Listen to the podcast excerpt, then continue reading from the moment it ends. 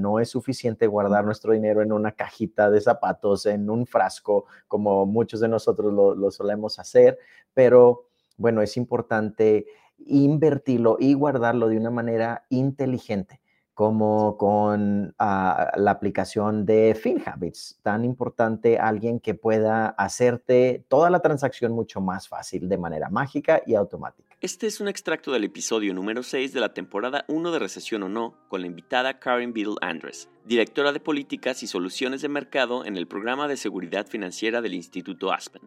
Escucha el episodio completo bajo el título ¿Qué hacer con tu 401k e inversiones? Además, no, no tiene que ser experto en las inversiones para, para tener éxito aquí.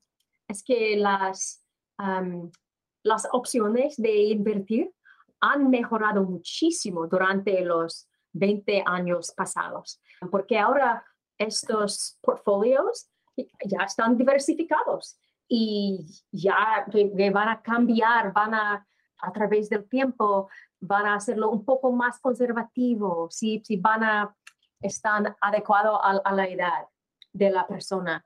Y, esto es importante también. El contenido de este episodio es solo para fines informativos. No debe de tomarse como una asesoría legal, de inversión o comercial, ni debe ser utilizado para evaluar inversiones, ni debe utilizarse para evaluar ninguna inversión o valor. No está dirigido a ningún inversionista o posible inversionista de FinHabits. Para obtener más información, consulte finhabits.com diagonal legal.